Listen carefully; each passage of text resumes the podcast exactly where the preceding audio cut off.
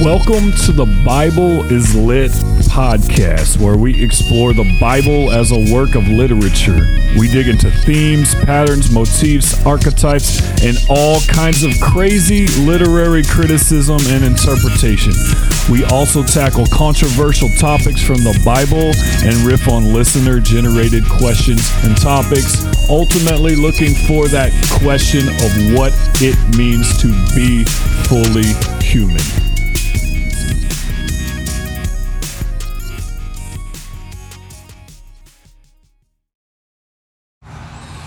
Ladies and gentlemen, boys and girls, you're tuned in to the Bible is Lit podcast. We're back with another episode. This will complete our unit of destruction and rebirth or decreation and recreation, whatever you want to call it. Uh, this week we are looking at Job. So we see a very literal destruction of a single individual's life in his household, and then we see the rebirth or the renewal of that person's individual life. So, you know, we've kind of tracked this whole thing of, you know, the whole paradise lost concept, not quoting the epic poem by John Milton, but paradise lost in terms of Adam and Eve losing paradise and the consequences of that, and then the rebirth and renewal that occurs out of them losing paradise, and how the, the paradigm of human identity and the dynamics between humanity and God changes in that.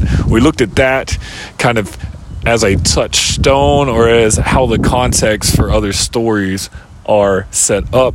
Next, we looked at Noah and the flood, and then how Noah is actually a literary chiasm from the creation story. So if you compare Noah's story to the creation story, it's the same story, it's just told in reverse. And so we get a decreation, and then from the decreation, we get restoration. Noah and his family stepping out from the ark and into a brand new world that has a paradise like situation and vibe when we break down the scriptures.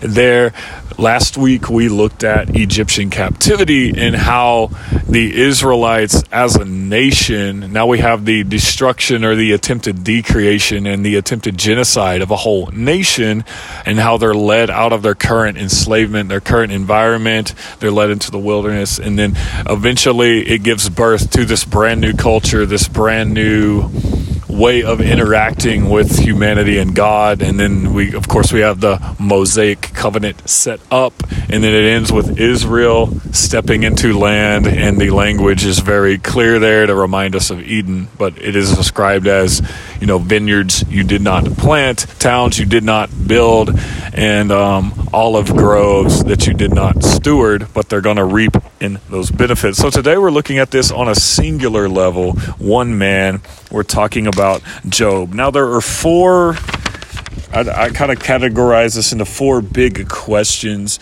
that Job is asking, and it doesn't give us answers to.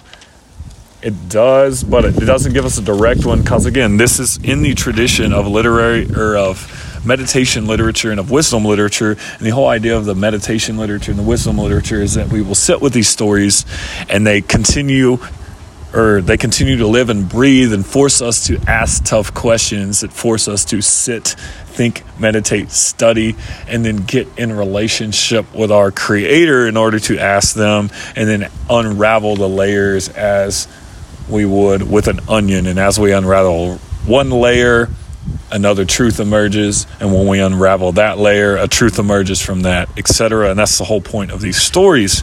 But there are four major questions that I've put down that this I feel like Job asks and we don't really get an answer to, and it's forcing us to think about them and pray about them. Um, and these questions are going to kind of be the focal point of the study. But the four questions are Is God just? Does God run the universe on justice? How can suffering be explained? And then, does God reward the good and punish the bad? And you know in that we kind of get is there some kind of system of karma going on here as the mm, you know the popularized buddhist or um, sorry not buddhist but hindu philosophy this idea of a karmic cycle and karmic debt um, is that going on here as well? Uh, places, key scriptures that we're going to be in Job, the first chapter. And these are ones you want to read in their entirety. We're going to hit parts and highlights of these, but we're going to start Job, the first chapter, and read all the way through chapter 2, verse 13. That'll be a focal point. Chapters 5 and 6 will give us another focal point. Then we get f- chapter 40 and chapter 42. All right, so um, starting off, though, we have the very beginning in the first few verses of Job when we're introduced to him. It says, There was a man in the land of Uz named Job. That man was blameless and upright. And he feared God and shunned evil. And we, th- we get this description of his household and how many sacrifices he gives and what what what we're painting the picture of is this is a man who's in control of his life this is a man who follows god and god's given him fruitfulness and abundance that's what we're getting we're setting the stage for to give us a framework into how this story is told. And the frame is very important because the frame um, is going to set the stage for what happens in the action. And so, move with me to verse 6. This ought to sound somewhat familiar if we compare this to the flood story. It says, 1 6, the divine beings presented themselves before the Lord, and the adversary came along with them. Again, adversary, much like the serpent in the Garden of Eden, but also this scene of the divine beings taking counsel, almost in like a courtroom setting.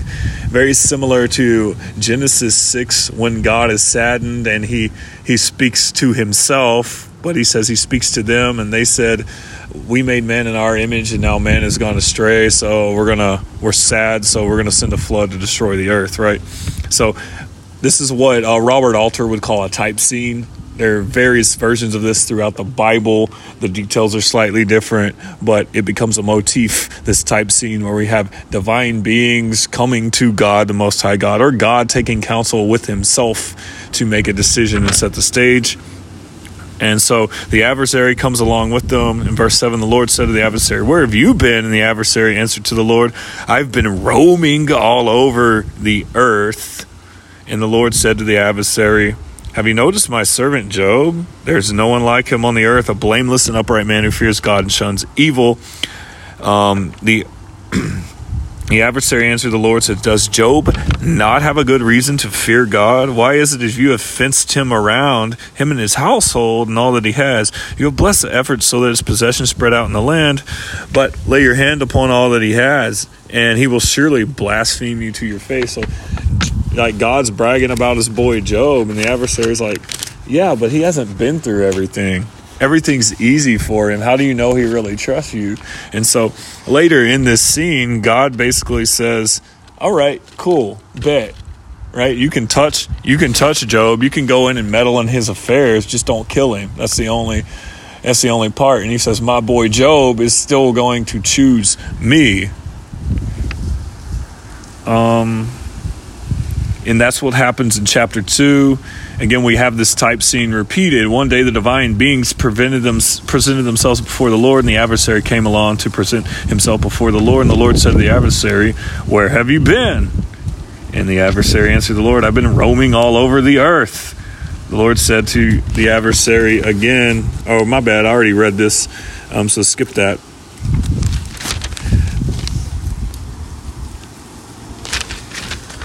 No sorry sorry my notes are a little mixed up but we, we see the language here in chapter 2 it looks almost exactly the same as chapter 1 and that's meant to to give us the repetition to emphasize what's going on here um, so the Lord says to the adversary in 2 6, um, See, he is in your power, only spare his life. Um, and the adversary departed from the presence of the Lord and inflicted a severe inflammation on Job from the sole of his foot to the crown of his head. Um, and then in this scene later, Job's wife just says, Why don't you curse God and die? Right? Right? You, you've done nothing wrong, and then all of a sudden this this blanks out. And so it's getting to this pattern like, is this just? Is this a form of justice? Um, Job's wife says, like, no, we've done nothing but good, and now this bad stuff happens to you. Like, what's the deal? And I think the lesson that God's trying to teach us here, if you if you compare this to all the patterns and all the stuff that happens later in the New Testament, is God's actually trying to communicate that um, it's not your deeds that earn the blessings. It's not your deeds that earn your place in the kingdom. It's just the sake that you are a human being on the planet, right? So his wife asked this question though, like, curse God and die.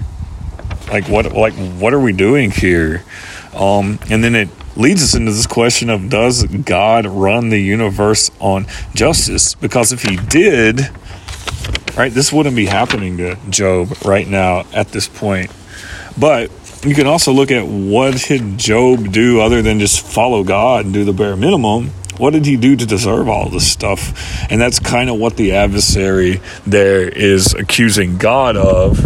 And now we've got we put Job in a very hard situation. So now we're seeing, you know, the lifespan of a human being in a miniature right here. Good things happen, and it's all good. God's good. God's great. Yada yada yada.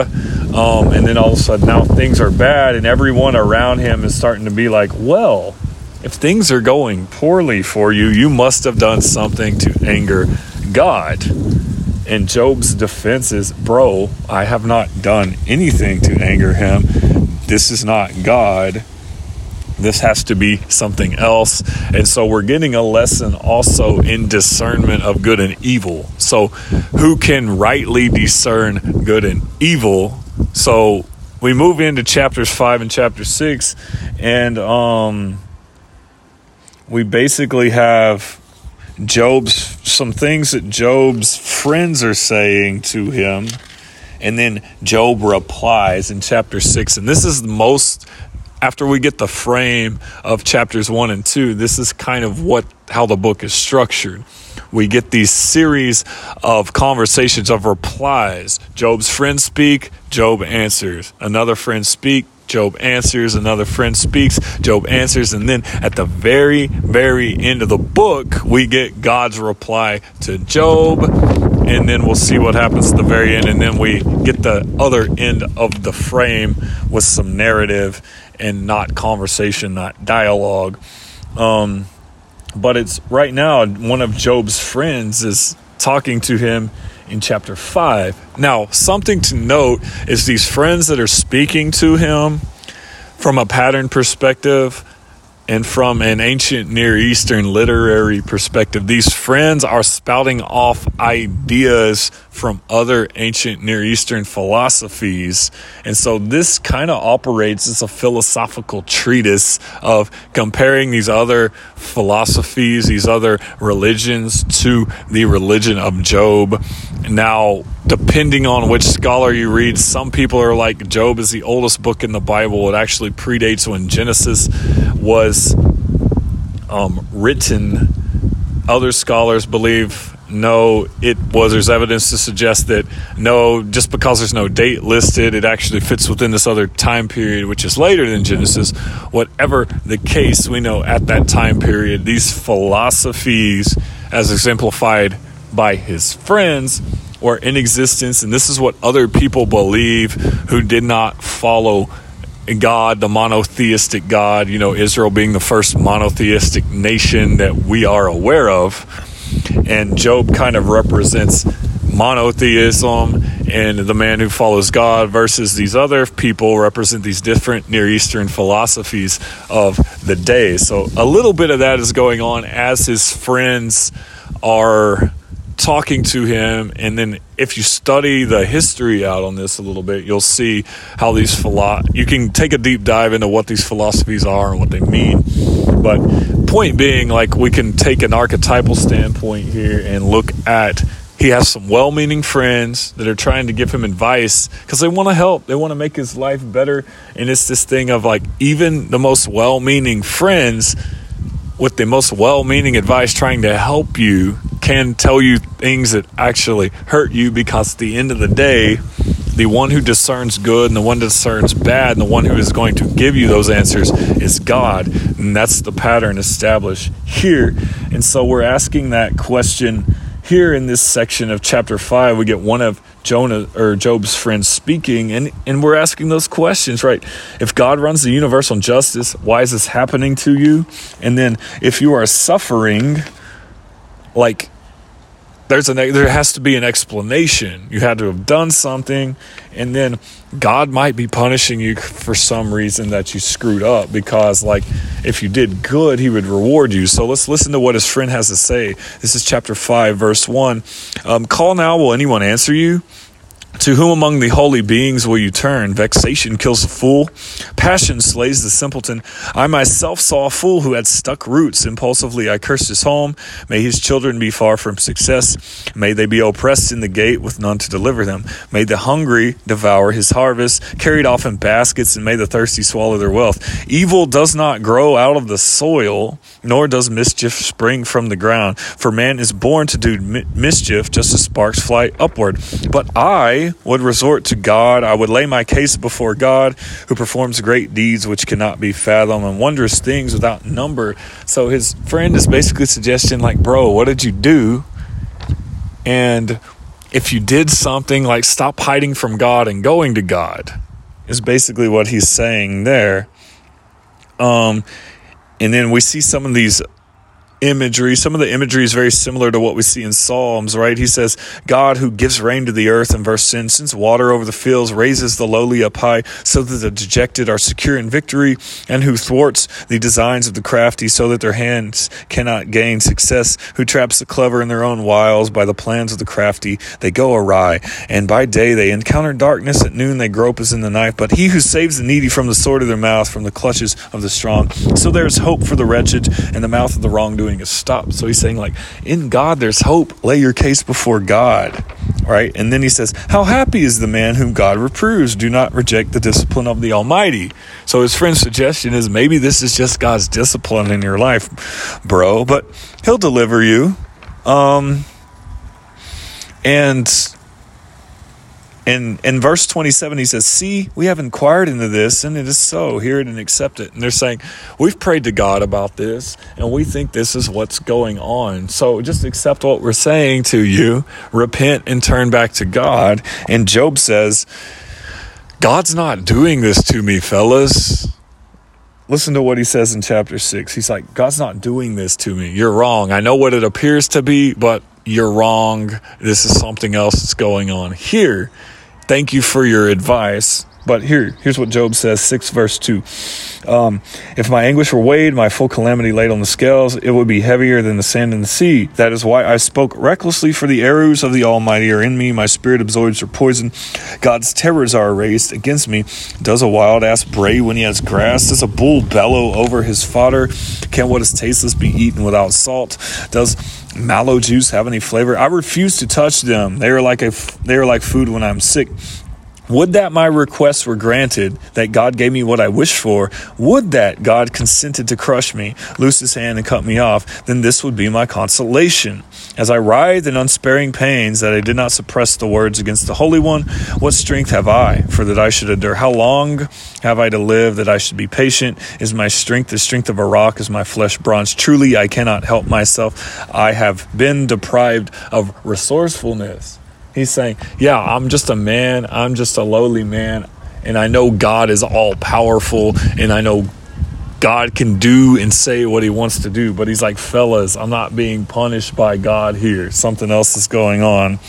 Then he, and he's like, Every resource that I have is been taken away from me. And now I'm left in this place where I really just want to like I really just want to call God out, but I know this isn't God. This doesn't line up with God's character. And again, this is one of those things that leads us into that relationship piece. Relationship with God. He knows this isn't part of God's character because of the relationship he has with him.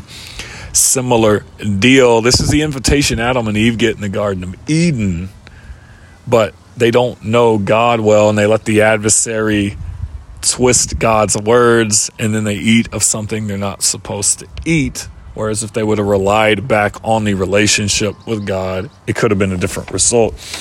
Uh, Job says later in 14 or chapter 6, verse 14, now he's addressing his friends. A friend owes loyalty to one who fails, though he forsakes the fear of the Almighty. My comrades are fickle, like a wadi, like a bed on which streams once ran. They are dark with ice, snow obscures them, but when they thaw, they vanish. In the heat, they disappear where they are. Their course twists and turns. They run into the desert and perish. He's basically like his friends don't want to get close to him because his friends are afraid he's being cursed by God because he did something bad. And so they're giving him this advice and they're saying, You need to change right now. You need to change. You need to change. And Job's like, There's nothing for me to change. This happened right? And then he says a prayer. Um, did I say to you, he says to your friends, pay a bribe for me out of your wealth, deliver me from the clutches of my enemy, and redeem me from violent men? Teach me, I shall be silent, tell me where I'm wrong. How trenchant honest words are, but what sort of reproof comes from you? He's like, I thank you that you're being honest with me, but there's nothing in here I can gain. This isn't divine wisdom. This is worldly wisdom. This is the tree of the knowledge of good and evil. This isn't the tree of life that you're giving me. Do you devise words of reproof? This is 626, but count a hopeless man's words as win. You would even cast lots over an orphan or barter away your friend. Now, be so good as to face me. I will not lie to your face. Relent. Let there not be injustice. Relent. I am still in the right. Is injustice on my tongue? Can my palate not discern evil? And there we have that discernment between good and evil. And he's saying, Y'all are accusing me of lying. I'm not lying to you. What reason would I have to rely who to lie on you? Again, my discernment, I'm turning to God. And these things go back and forth throughout the book. His friends speak, Job replies. His friends speak, Job replies. And then we get to verse or chapter 40, 41 also. And then we get God responding to Job. And so his friends are like, the only way suffering can be explained here is that you, you effed up.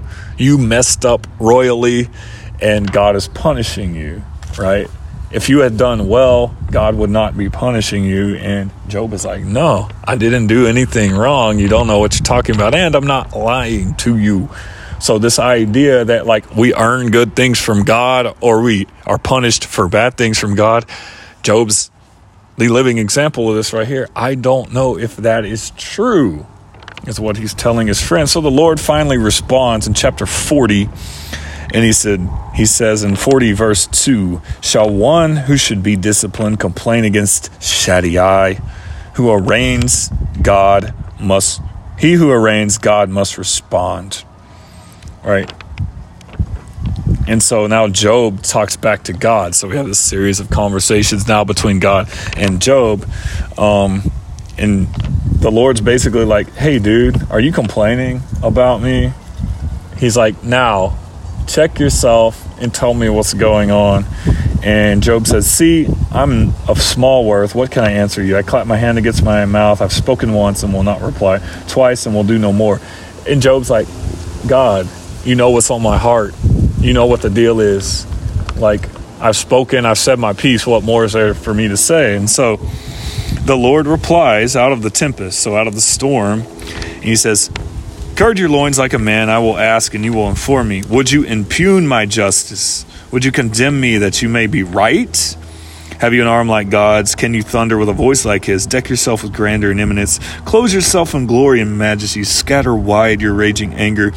See every proud man and bring him low. See every proud man and humble him and bring him down where they stand. Bury them in all the earth. Hide their faces in obscurity. Then even I would praise you for the triumphs your right hand won you. Right? And God's like, basically, He's like, get your stuff together. I'm going to ask these things and you need to tell me. He's like, He's like, are you rejecting that I'm just? I'm just. Are you saying that God, you're wrong and I'm right? Would you do that? He's kind of testing Job here, asking him these questions. And then verse 15 Take now Behemoth, whom I made, as did you. He eats grass like the cattle, his strength is in his loins. Right? And so God then gives all these examples of all of the things He has created. And he's basically just saying, like, hey, dude, like, can you do all this stuff? No, you can't. And so in chapter 42, we have Job's reply to God. And he says, God, right? God's just asking him a series of rhetorical questions to see what Job's final response is going to be. And Job tells him, I know that you can do everything, God, and that nothing you propose is impossible for you, right? Like even restoring his whole life. Who is this that obscures counsel without knowledge? He's speaking to his friends, right? They're giving him counsel, but they don't have divine knowledge. Indeed, I spoke without understanding of things beyond me which I did not know. Um, hear now, and I will speak. I will ask, and you will inform me. I had heard you with my ears, but now I see you with my eyes. Therefore, I recant and relent, and relent, being but dust and ashes. So, Job's like, "Can you blame me for complaining?" And God's like, "Were your complaints evidence of you not trusting me? This is the question he's asking here at the end of the book. And Job's like, No, they weren't. But again, I'm just a man and I got wrapped up into it, forgetting how good you really are. But he's like, I've been hearing you my whole life. Now I see you face to face. And then the rest of the chapter um, will get basically the restoration of Job and everything. So I'm just going to read it. And so we see how this frame happens full circle. We start with Job as this man who's offering sacrifices to God and he just has abundance. Everything is taken from him. His friends give him some well meaning but really bad advice. Job is just miserable and complaining, but he doesn't lose faith. And then finally, he sees God in the midst of this face to face. And now everything will be restored, right? We have God appearing in a storm, right? And you can kind of look at that God appearing in the flood, God appearing in opening up the Red Sea and crashing that chaos down upon the Egyptians as they follow the Israelites through the Red Sea. Right, similar patterning going on there. And so let's look at 42, verse 7. After the Lord spoken these words to Job, Lord said to Eliphaz the Temanite, one of his friends, I'm incensed at you and your two friends, for you have spoken, you have not spoken the truth about me, as did my servant Job. Now take seven bulls and seven rams, and go to my servant Job, and sacrifice burnt offerings for yourself, and let Job, my servant, pray for you.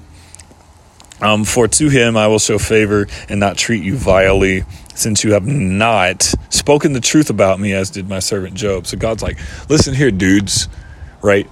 You used conventional wisdom. Conventional wisdom didn't work because all you did was say lies about me and who I really am. You think you understand justice. You think you understand what suffering's about. You think I punish the, I punish the bad and reward the good. You know nothing about me, basically. So he's like, go make some sacrifices and get back in relationship with me, please. So, verse 10 the Lord restored Job's fortunes when he prayed on behalf of his friends, and the Lord gave Job twice what he had before. So now we see Job acting as the priest king motif we have here. Job sacrifices on behalf of his friends, then he prays for them, and not only are his friends restored in right relationship, but all of Job's fortunes are restored as well. Uh, verse 11 All his brothers and sisters and all his former friends came to him and had a meal with him in his house. Oh, he's restored and everybody shows back up again. Um, they consoled and comforted him for all the misfortune that the Lord had brought upon him. Each gave him one kesitah and each one gold ring. And thus the Lord blessed the latter years of Job's life more than the former. He had 14,000 sheep, 6,000 camels, 1,000 yoke of oxen, 1,000 she asses. He also had seven sons and three daughters. The first he named Jemima, the second Keziah, the third Keren-happuch. And nowhere in the land were the women as beautiful as Job's daughters to be found. Her father gave them estates together with their brothers, and afterwards Job lived a 140 years to see four generations of sons and grandsons. So Job died old and contented And so, again, we see both the loss, right? The decreation of everything in Job's life, even to the point of his relationships. And then everything is restored as he continues to rely upon God. Does he do it perfectly? No, but that is the whole point. And so you can sit there, and I, I encourage you to go read that whole book and sit with these questions Is God just? Is God running the universe solely on justice? How can suffering be explained? And then does God reward the good and punish the bad? And this book still leaves us asking these questions. But you see how this pattern works. We have a destruction, we have a bunch of tests, and then through that destruction, we have someone's faith that is restored, comes back stronger, and then everything in his life is given back to him, but more so. And what the culture, what the what the authors of this were trying to say is this God who is the main character throughout the whole Bible is just so in much more incompre- incomprehensibly good, loving, and powerful than anyone can give him credit for. And so that concludes our unit on destruction and rebirth. Thank you for tuning in to the Bible is Lit podcast.